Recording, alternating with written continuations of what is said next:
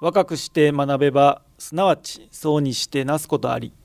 そうにして学べばすなわち老いて衰えず。老いて学べばすなわち死して朽ちず。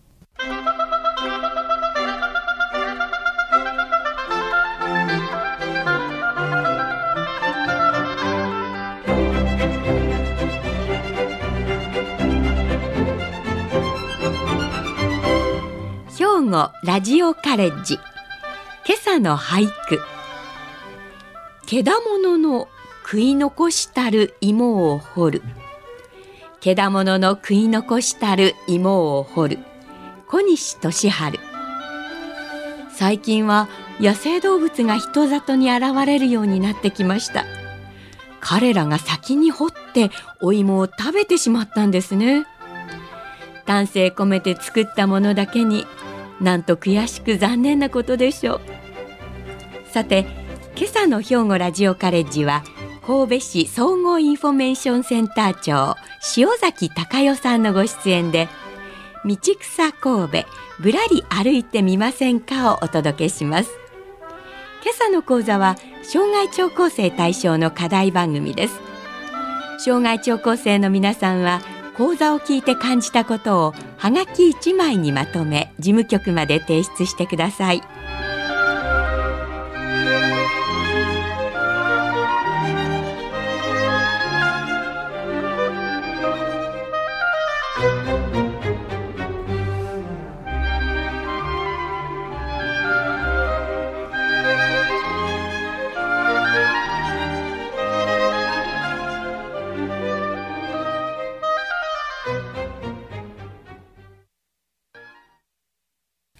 ございます。えー私は潮崎孝代と申します。えーっと皆さんもよく毎日歩いておられるかもしれませんが、さんちか、えーっと神戸で初めてできた地下街さんちかにありましたさんちかインフォメーション神戸という市政のコーナーに勤め始めたのは昭和54年のことです。ですから今年でちょうど43年になります。えーこのインフォメーション神戸ってどんなとこだったかって言いますと、えー市役所の職員の方が一人もいない市民の窓口としてオープンしました。当時のあの宮崎市長なんかの、えー斬新な発案のもとにできた案内所だったんですけれどもただ、えー通りに面して扉がありませんでしたから様々な方が来られました。もうまさしくえいろんないろんなタイプの方がいらっしゃってもちろん、えー神戸市のことを訪ねて来られる方もあるしただ待ち合わせに来られる方もあるし、えー道案内だけに来られる方もあるしまた市営住宅の申し込みまた宅地の販売とかそんなようなことに来られる方もおられました。でその中であのお出会いしたのが、えっと、全国でも珍しい、えー神戸市の消防局が「えー雪」という珍しい冊子を作ってましてこれはもちろんあの火事にならないようにどうするかとか防災をどうするかとかいう啓発の冊子なんですけれどもこれが73年前にできてあ今年で73年になるんですけれどもそこにあの私が、えーたまたまあの連載をさせてもらうことになりました。で、えーそのタイトルが「道草神戸」っていうんですけれども、えー道草しながら知ってるようで知らない神戸の街を歩いてみませんかっていうのがあの私のうん各目的というか依頼された目的だったんですけれども消防局の方からは案外みんな知ってるようだけど知らないところいっぱいあるよねって塩崎さんそのこと書いてって言われて連載をさせてもらったんですけれども残念ながら、えっと、2021年令和3年の3月に雪がえー惜しまれながら一旦廃刊に習慣になってしまったんでその13年間の136回分をまとめたものが「えー道草神戸」という本です一冊にまとめてみました。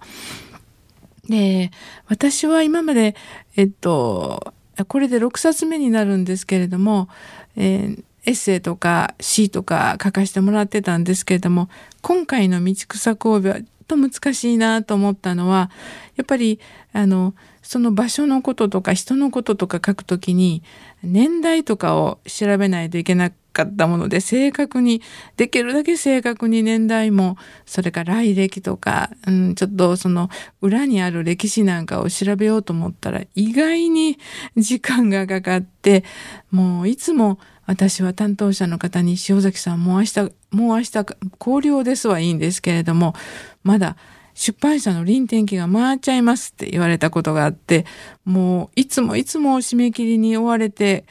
暮らしていたようなその間はずっとなんかこういつも借金取りに追われて喋って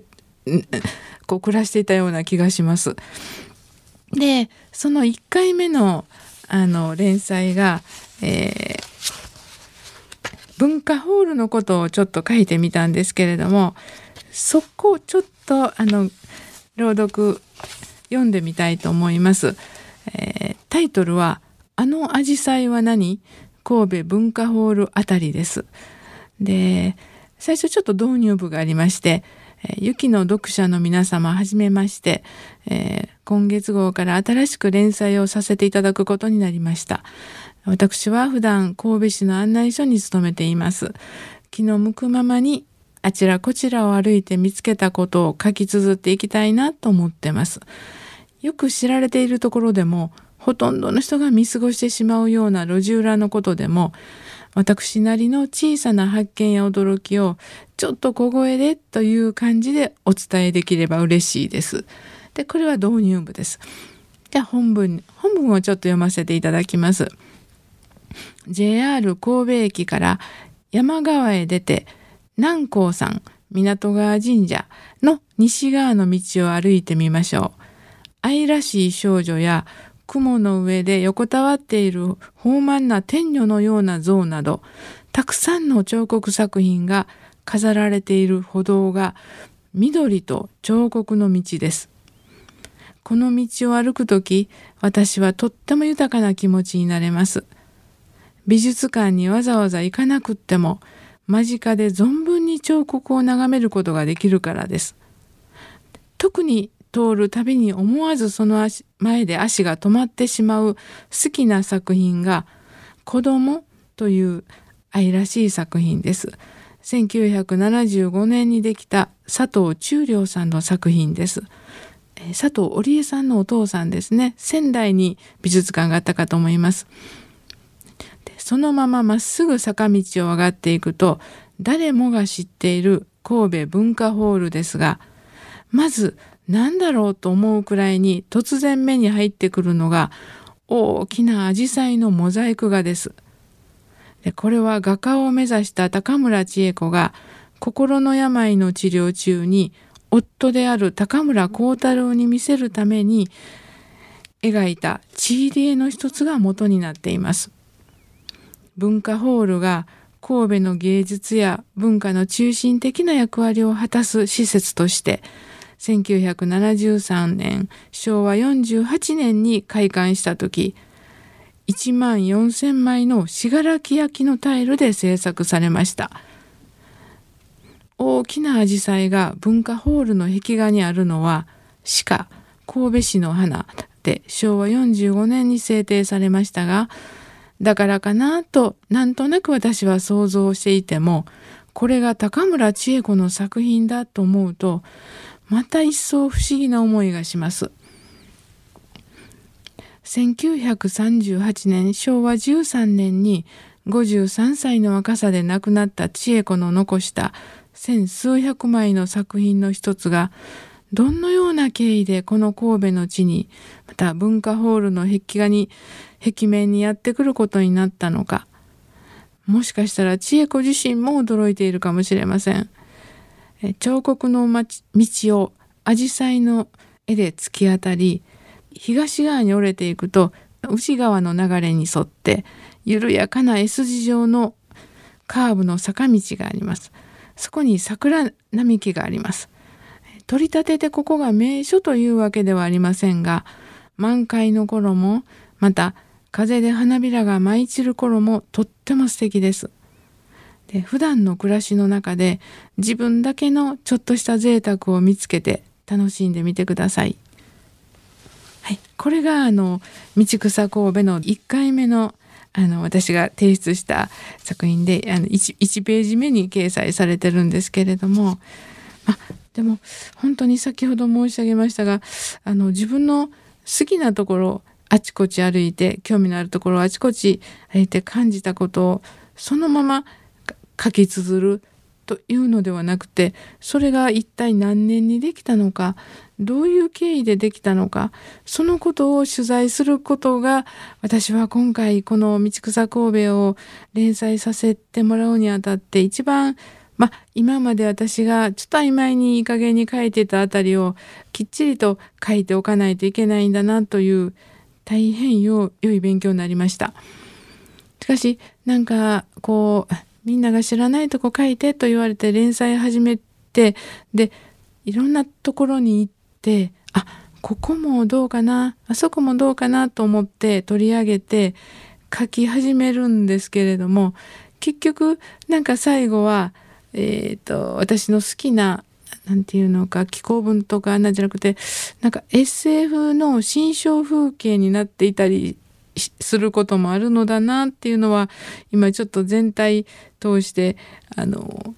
不思議な感じというか感覚というか、まあ、それを楽しんでくださったらいいしあそれはなんかもう一つだねと言われるかもしれないんですけれどももう仕方がないなと思いながら自分では面白いなとも思っています。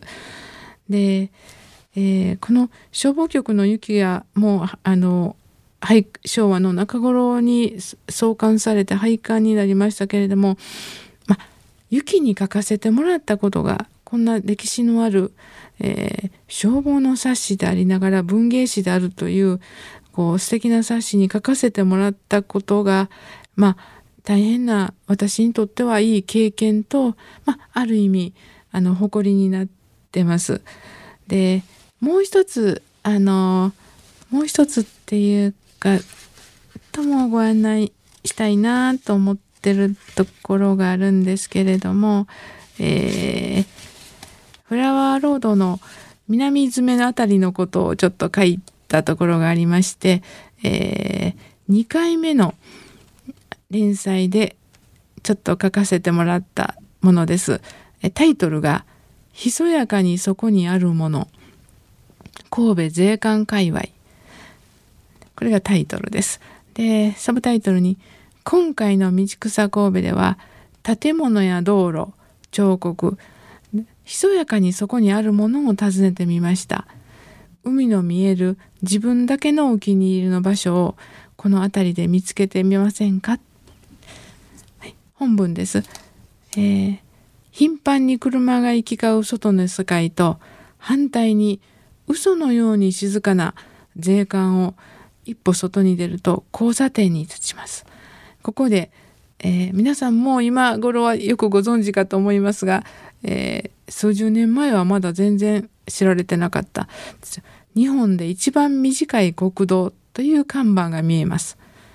えー、税関前からの北側の187メートルが日本で一番短い国道の174号線です。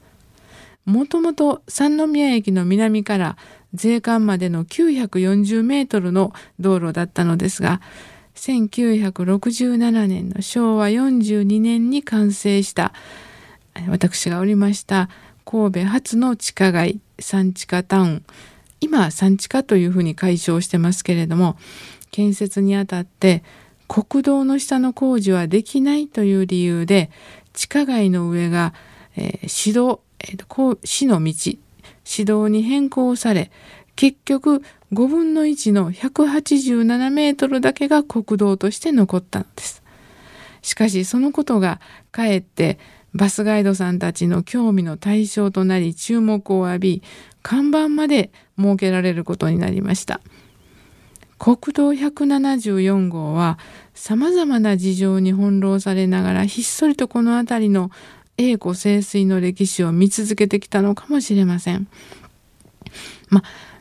点に立てば終点が見えて足の速いランナーだったらわずか20秒ほどで駆け抜けることのできる道路です。このままもこのままもう一つひそやかにそこにある彫刻をご案内したいと思います。東遊園地の南の端、もう木立に紛れるように虹の石という野外彫刻の作品があります。大きな黒い御影石がちょうど蝶子鉢のようにくり抜かれていてそこに満々と水がたたえられていてその水の底に虹の足とは不確かに美しきという句が刻まれています。俳人の後藤ひなおさんの句です。今から28年前に作られていますが、私がこの作品を知ったのはつい数年前のことです。1月、風の強い寒い日にかなり高齢のご夫妻が徳島から神戸に句会に来たので、せっかくここまで来たから話に聞いていた虹の足を帰るまでにどうしても見ておきたいと私のいた案内所に訪ねてこられたのがきっかけでした。私はその時この石のことを知らなかったので随分調べてお待たせしてそのご夫妻をご案内したんですけれどもそれ以来東遊園地へ来るとこの彫刻の水のそこに揺らめいてる子を眺め不確かで美しいものを他にも探してみないといけないなと思うことが時々あります。これは2回目の連載のものです。でと案内所にいますといろんなこいろんな問い合わせいろんな方々がやってこられてそれこそ思いもかけないご相談や質問もありまして最初の頃はそうですね小学生から電話がかかってきたら「えー、お姉ちゃん神戸港にサメはいるのかな?」って聞かれたことがあります。で「えー、サメですか?」って「なんでこの案内書にかけてみようと思ったの?」って聞いたらお母さんが何でもわからないことがあったら案内書に神戸市の案内書にかけって言わ言ったからって言ってかけてこられたんでまあそれはちょっといろいろ調べながら答えたこともあります。それからその40年以上前のことですから、えーと、若い方で、えー、ちょっとお見合いのお見合いをしたいんだけれども周りからあんまり見えなくってこうついたてがあるようななんかこうちょっとこうなんていうかひっそりとこうお見合いできるような喫茶店はないですかと聞かれたこともあります。でその頃またそのような あのうんちょっと広いところでまあそんな風にやってても周りからは誰も見とがめないような喫茶店もありましたからあのそれもそこそこどうですか？みたいにお答えしたいこともあります。ただ困りましたのが月曜日月曜日に来てまずえー、どうしても今から散髪せなあかんねんと。で、月曜日に空いてる散髪屋さんはないですかと聞かれたこともあります。で、ほとんどお休みなんですが、たまに、えー、月曜日も空いて、開けておられるところがあるんで、私はそれ以来街を歩いても、あ、月曜日空いてる散髪屋さんあるかなって、そんな目で見て歩いたりすることもたびたびでした。えー、それから私があんまり興味がなかったそのプロレスですね。プロレスの、えー、例えば新日本プロレスのどっかで試合やって今日やってるはずやねんけどそれどこなんやろかって聞かれても私はその頃、えー、この神戸市の案内所で朝から、えー、昼過ぎまで、新聞越しを切り取ってスクラップブックにして何か聞かれそうなことがあればと思って全部1ミリほどの記事も見逃さずに切ってたんですが残念ながら あのプロレスのことは出てなかったしちょっと興味もなかったから切ってなかった。で「いやごめんなさい分かりません」って。なら数日後ですねそのプロレスがあるよっていう告知をえ、ー、と電信柱で貼ってあるのを見つけましてああ私たちってあの市の案内所って標榜してるけど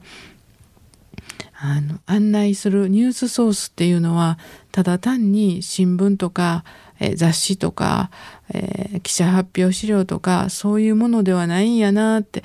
えー、電信柱もあるいは電車に乗っても電車の中の広告ですらこれはあの私たちにとってはあるいは訪れてくださる市民の方あるいは来街者の方にとってはもう一つの案内なんでニュースなんでもうそれら全部を案内にしようと思ってもう本当に何度もあこれ今頃分かってもなっていうようなことがよくありました。本当にただ、えー、年末年始も明けてましたからうーん31日の大晦日まで明けて1日だけお休みをして、えー、お正月から私は市の案内所として出ておりましたからその頃によくかかってきて困ったことがえっ、ー、と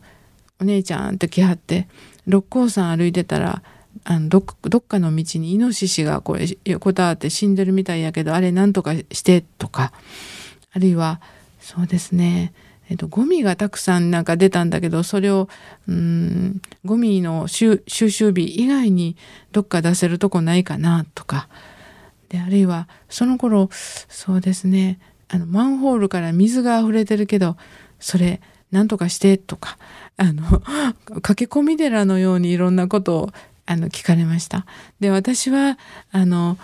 残念ながらというか和歌山県の潮岬で生まれましたのでであちこち父の仕事の転勤でしましたからまだあの阪神間芦屋に引っ越してきてまだあの 日が浅かったもんですから本当にわからないことがたくさんあってもうあの頃にもう何を聞かれてもわからなかったもので本当にあの 市民の方から「あんたここに座っててそんななそんな何も知らんでようこんなとこに座ってるな」って言われたことがありました。でその一つが、えー、と須磨のその当時の須磨の水族園の、えー、休館日はいつけどねパッと水曜日とかいうのが出てこなかった。でもう一つがもう本当にどんなものを調べてもねすぐ出てくるかもしれないその当時は鑑定病に行くのに一番分かりやすい生き方を教えてっていうふうに聞かれた時これは私はもう鑑定病が何のものなのかどうやって行ったらいいのかどこの路地を目印に行ったらいいのかもう全く分からずに何分もかけてお待たせしたらもうその間にもうおられなくなってしまったりしてもうそんな苦い思い出がいっぱいあります。まあ怒られたりなじられたり、まあ、しながらそんな中でも一番やっぱり私として嬉しかったのがえー、っと5年えー、5年前にご案内した人だったのかどこがいいかしらって尋ねてきてくださってでまあ足元の靴とか、えー、荷物の様子とかお年とかを見ながら誰でもその頃ブーム昭和52年からブームになってた北野町の偉人館にご案内したらいいというものでもなくあそれだったら、ま、東洋一と東洋一美しい小さな外国と言われた旧居留地あたりの散策なんかされてまあお茶とかはこの辺りでお昼はこの辺りでみたいなことをちょっとご案内した方が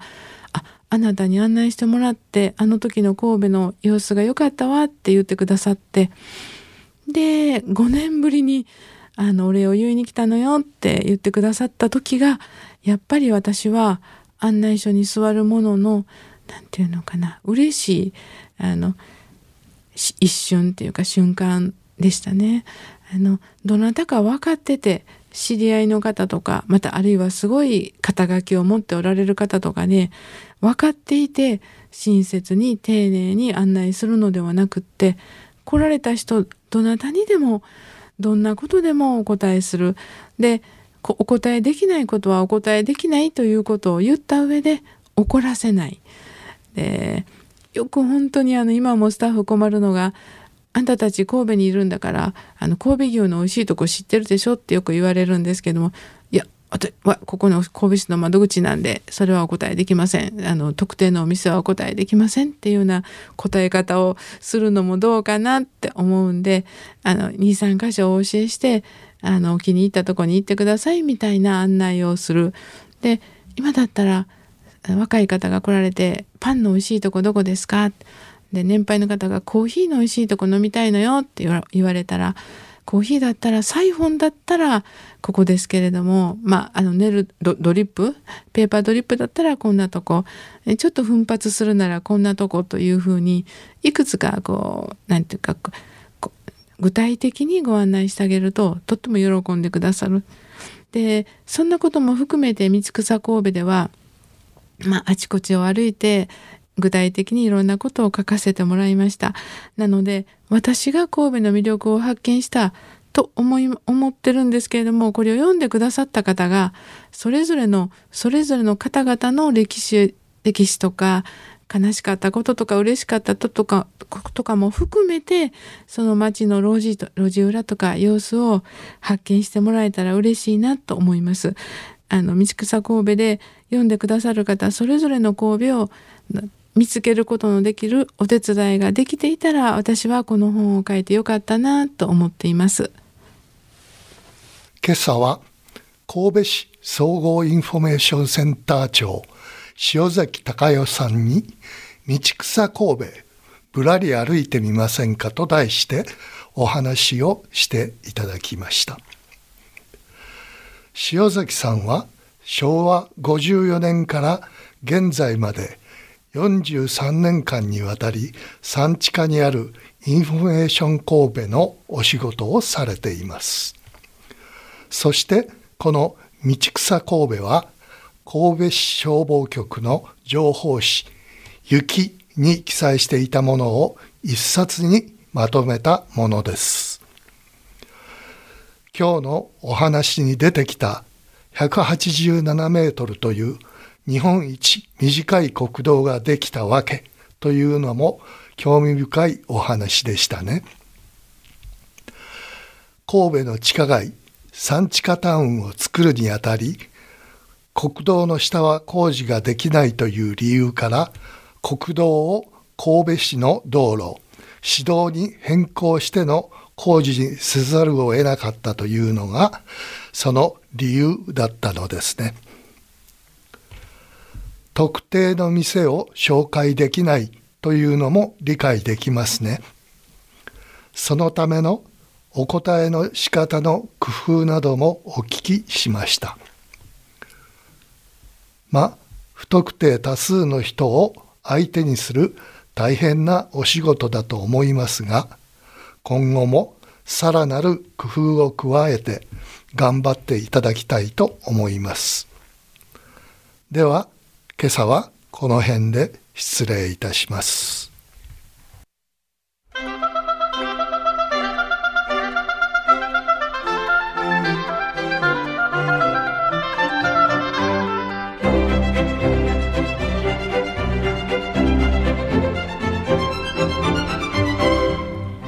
語ラジオカレッジ今朝は道草神戸。ぶらり歩いてみませんかを兵庫ラジオカレッジの加古隆学長の案内でお届けしました。来週は産婦人科医で木崎クリニック委員長の山分ネルソンさんで外国出身の山分ネルソンが見た日本の医療システムを予定しています。この番組は兵庫県生きがい創造協会の提供。公益財団法人井上記念会の協賛でお送りしました。